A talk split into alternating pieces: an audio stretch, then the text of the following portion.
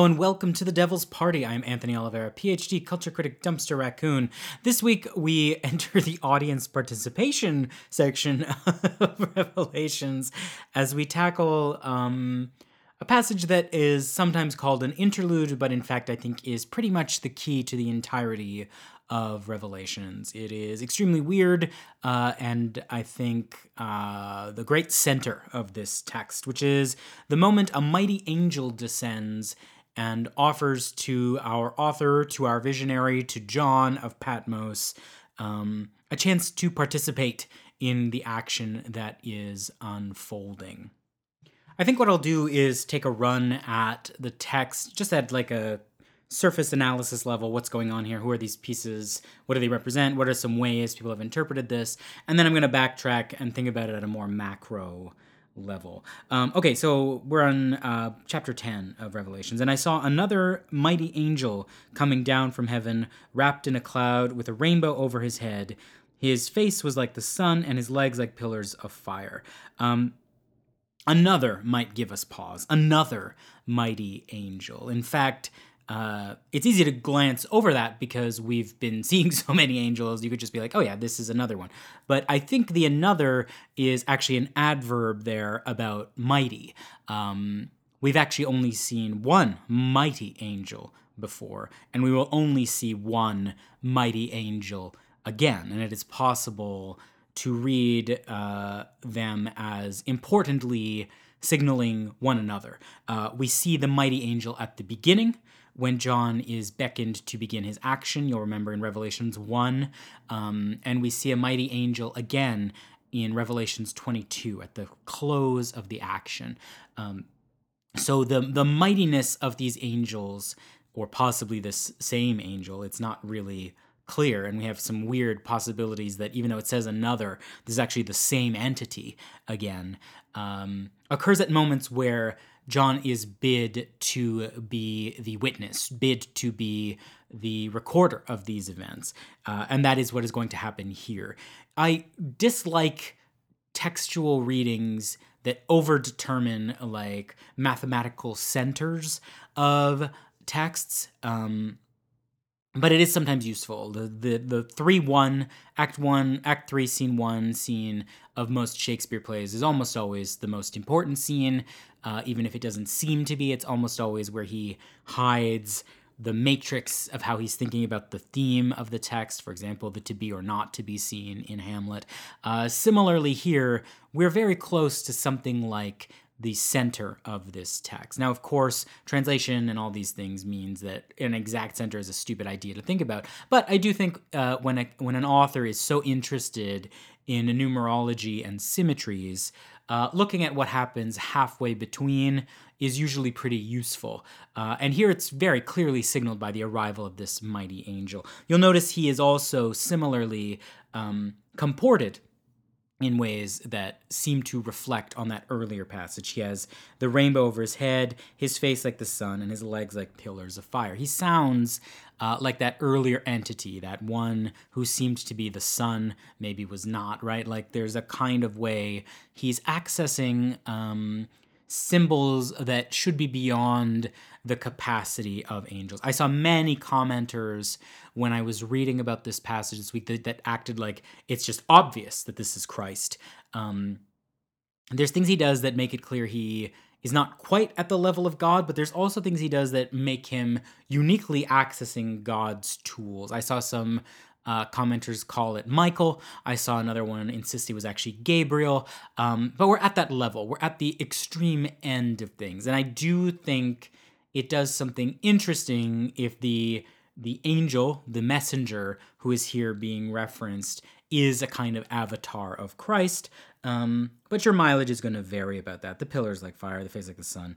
Um, we similarly, in the very next uh, passage here have another prop that seems to perhaps be a recurrent prop from earlier the scroll. He held a little scroll. You may have had book in your version. The word is always the same as it was when it was the scroll sealed with the seven seals. He held a little scroll open in his hand. It's not the hand that's open, it's the scroll, it's the book. Um, is this, in fact, the book that had the seven seals now open? Is this, in fact, all of human history now at an end? God's project, the deed to the universe, all those concepts we thought about when we were talking about the object sealed with the seven seals. Um, there's a way it's like kind of the end of it, the refuse of it. The littleness is interesting. Is it because the angel is large? It wasn't little before, um, or is it a different book? It's it's not. There is no answer, which is part of what makes the wonderful, um, open evocativeness of this week's passage so fascinating to me. In a text where meanings have been so completely uh, inscribed and rescribed and overdetermined, chapter 10 is full of things that do not solve themselves in a way I find really amazing. He gave a great shout like a lion roaring. That's the sound Yahweh makes. Um, just means loud, though, right?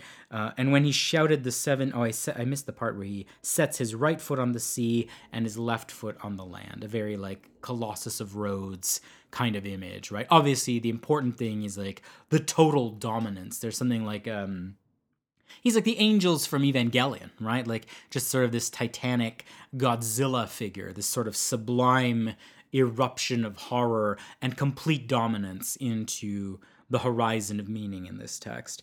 Um, and when the se- and when he shouted, the seven thunders sounded again, a phrase directly from the way God talks in the Old Testament in the Hebrew Bible. And then something amazing happens. and when the seven thunders had sounded, I was about to write, but I heard a voice from heaven saying, "Seal up what the seven thunders have said, and do not write it down." That's amazing, right? Like John is taking for granted he is meant to record all of this as he was instructed to do. Um, and something is held back. It's this wonderful lacuna at the very center of Revelations, the, the moment when all is supposed to be revealed, the text that promises to be that great revelation. Um, we have this complete donut. We have this complete lacuna. There's this absence into which meaning refuses to inscribe itself, and which the text is thinking very carefully about its own obliteration. Something is left out. God leaves something unsaid. It's an idea we saw even in the New Test in the the Gospels when Jesus uh, says only God knows the hour, right? Like even the Son is somehow absented from the full plan. Um, and here John keeps the secret of the angel, right? It's this. I grew up uh, Portuguese Catholic. You learn a lot about Fatima. Um, Fatima is this uh, not very recently, actually, like early late nineteenth century, uh, maybe even 20th. I think it's actually twentieth century because it's about the world wars. Yeah, twentieth century. Um, three peasants. Uh, the Virgin Mary allegedly appears to them and discloses the mysteries of Fatima. One of which is supposed to have never have been revealed and like the pope keeps the secret of the mystery of fatima and like what's his name ratzinger made a big fuss about it and john paul ii made a really big fuss about it and it's still not even clear whether or not those revelations have been made and ratzinger was all about like oh if people knew the mystery of fatima the world would be shaken to its core. Um, i love these moments of like we got to keep that under wraps. And here it is, uh, a real kind of Gnostic moment, actually, in Revelations, in a, in a religion that I've been insisting is not supposed to keep anything under wraps. John here keeps a secret. Um, then the angel whom I saw standing on the sea and the land raised his right hand to heaven and swore by him who lives forever and ever, who created heaven and what is in it, the earth and what is in it, and the sea and what is in it. There will be no more day delay.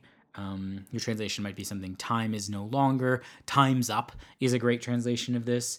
But in the days when the seventh angel is to blow his trumpet, the mystery of God will be fulfilled, as he announced to his servants, the prophets. Very clear here that this mighty angel is not the seventh angel of the trumpets, right? He is. Um, he is some kind of break. He's some kind of interlude. You'll remember we had a break earlier after the opening of the seven seals, whose trumpets we are currently processing, um, where the the elect were sealed themselves, right? Like they were sort of protected. They had their special marks put on them. Here's another interlude that we are in. Um, and he promises there won't be any more delay, right? Like we are racing towards something like the climax of human history. It is notable that he is swearing here. Again, like if you're trying to determine who this angel is, you have to deal with the fact that he swears an oath to God, which feels like maybe something the high Christology of John may or may not allow. Can John's Jesus separate enough from the concept of God to have to swear an oath to God? I don't know. Um, again, many theologians take for granted that this figure is Christ. But if you want to make a case that he is a significantly diminished servant, you would talk about the oath thing, I think.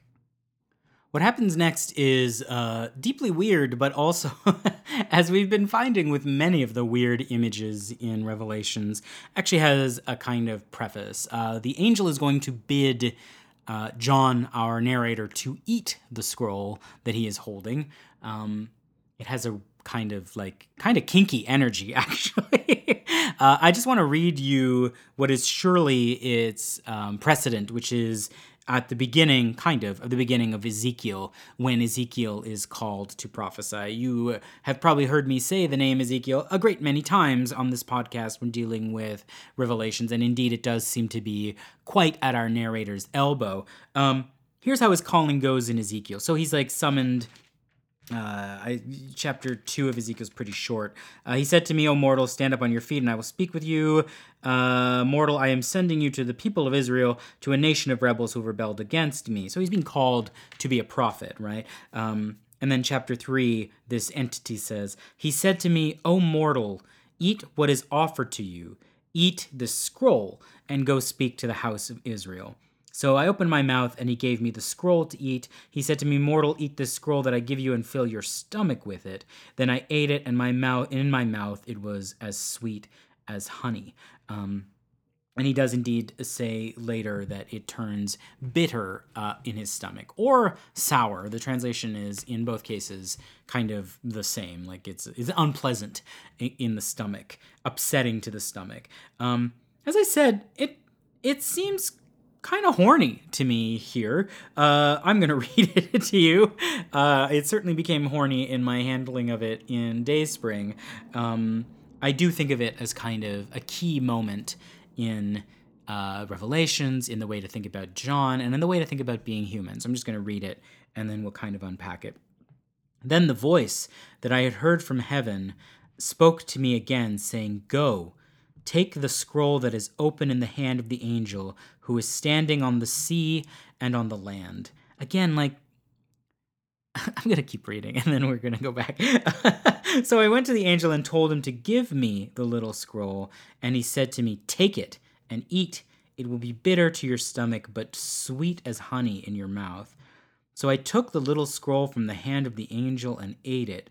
It was sweet as honey in my mouth, but when I had eaten it, my stomach was made bitter. Then they said to me, You must prophesy again about many peoples and nations and languages and kings. That last kind of stitch up is a very familiar phrase to us, right? It's the way he always talks about the going out from Israel into the, all the nations. Um, it's horny, right? I'm not just imagining it. One of the reasons, I'll just talk about ways that it's horny. One of the ways is that it's thinking about us um, being between the angel's legs, right? Like it keeps emphasizing that we are entering the space literally of his crotch, right? Um, right? Like I'm not crazy. Uh, that it's open in the hand of the angel who is standing on the sea and on the land. Like it is kind of a, an approach from below. It is obviously a very phallic object. The sort of the command to take it and eat it is obviously extremely dom sub happening here. Um, and not to be too coarse, but the flavor of it, sweet turning to bitter, is uh, kind of semeny. I'm sorry, it just is. that is uh, for those of you who may have had. God, this podcast is off the rails. Um, it has a certain familiar, almost to the level of reaching a meme. Perhaps the angel ate some pineapple that morning. I don't know. Uh, um, I don't think the horniness is accidental. I think that uh, the sacramental quality of this and the physical erotic quality of this both obtain in incredibly important ways because this is the moment that John goes from being a passive witness to an active participant in history. He is being invited onto the stage and told to become prophet. He is infused physically by this semeny scroll. Um, to become this angel's agent in the world. And it is why I have made it in writing Dayspring into this kind of centerpiece moment of extreme sacramentality, where the beloved disciple becomes bonded to Christ's mission um, as his speaker. Um, and I don't think I made it up. I think it's pretty present here in this passage. This kind of semi erotic, certainly sacramental participation in some kind of renovation of history. And I also think it's important that it comes with it um, this strange lacuna, this unspeakable um, speech, uh, this moment where what the thunder said is occluded from us. Um, and only the beloved knows what it was. It indicates a kind of extreme separateness. John knows something that God has forbidden him to disclose to us. Um, there is something literally, un- if I dare go here, uh, there is something unspeakable about the love that is being imparted here. Um, okay. I know that's a lot. It may seem like a reach, but I don't think it actually is. I think it is present in the text. And this desire to reach back to Ezekiel as a kind of foundation is one I understand as an impulse as a writer. When you write yourself into the story, you want to cement yourself onto this um, participatory um, look back into the past. There's a footnote undergirding the author's reach here, right? He's sort of scaffolded himself. Um, and boy, oh boy, do I know what that's like.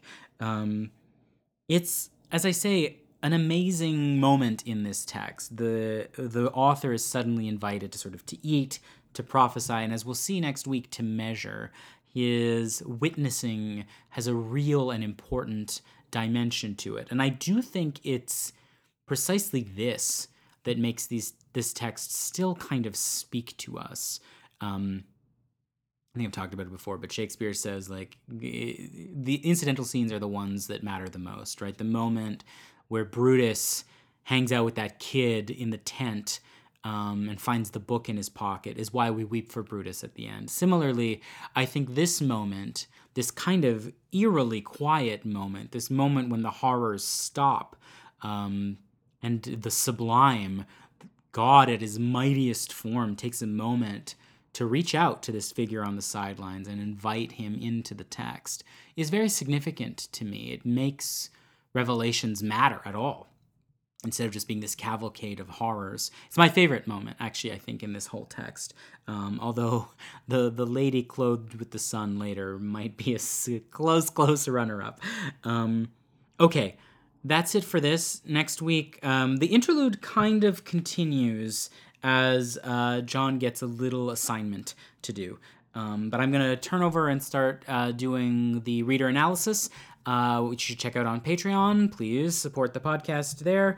Um, until then, uh, thank you so much. Be brave enough to be kind. Bye bye.